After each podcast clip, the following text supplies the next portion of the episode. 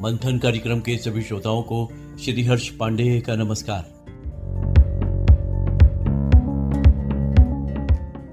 एक कहानी सीख भरी एक चोर अक्सर एक साधु के पास आता, उससे ईश्वर से साक्षात्कार का उपाय पूछा करता, लेकिन साधु टाल देता। बार बार यही कहता वो इसके बारे में फिर कभी बताएगा। लेकिन चोर पर इसका असर न पड़ता, रोज पहुँच जाता। एक दिन चोर का आग्रह बहुत बढ़ गया। वो जमकर बैठ गया। उसने कहा, वो बगैर उपाय जाने वहाँ से जाएगा ही नहीं। साधु ने चोर को दूसरे दिन सुबह आने को कहा, चोर ठीक समय पर आ गया।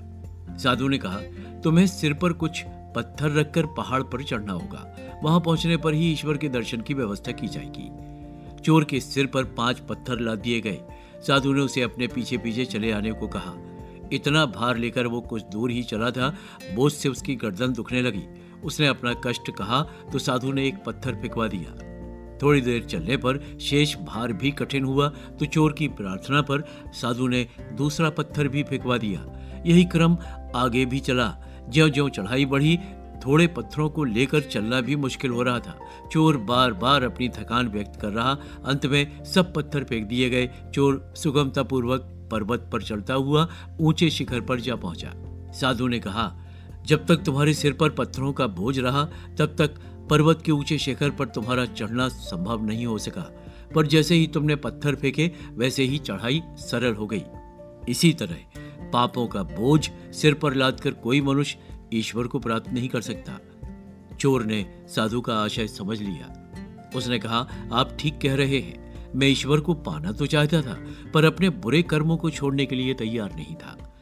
उस दिन से चोर पूरी तरह बदल गया। अब एक निधि वाक्य, चाणक्य का कथन है। तारीफ़ का जाल बहुत बारीक होता है। उसमें समझदार से समझदार व्यक्ति भी फंस जाता है और अपना नुकसान करा बैठता है। अतः अकारण तारीफ़ होने लगे तो सतर्क हो जाओ। और श्रोताओं, क्या आप जानते हैं विंडोज़ सिस्टम में आप कॉन, यानी सी ओ एन नामक फोल्डर नहीं बना सकते। ऐसे ही अन्य शब्द हैं P R N A U X N U L क्योंकि ये विंडोज़ द्वारा दूसरे कामों के लिए आरक्षित है। अब एक दोहा, कबीर यह संसार की झूठी माया मोह, तिह घर जिता बाघ बना, तिह घर तेता दोह।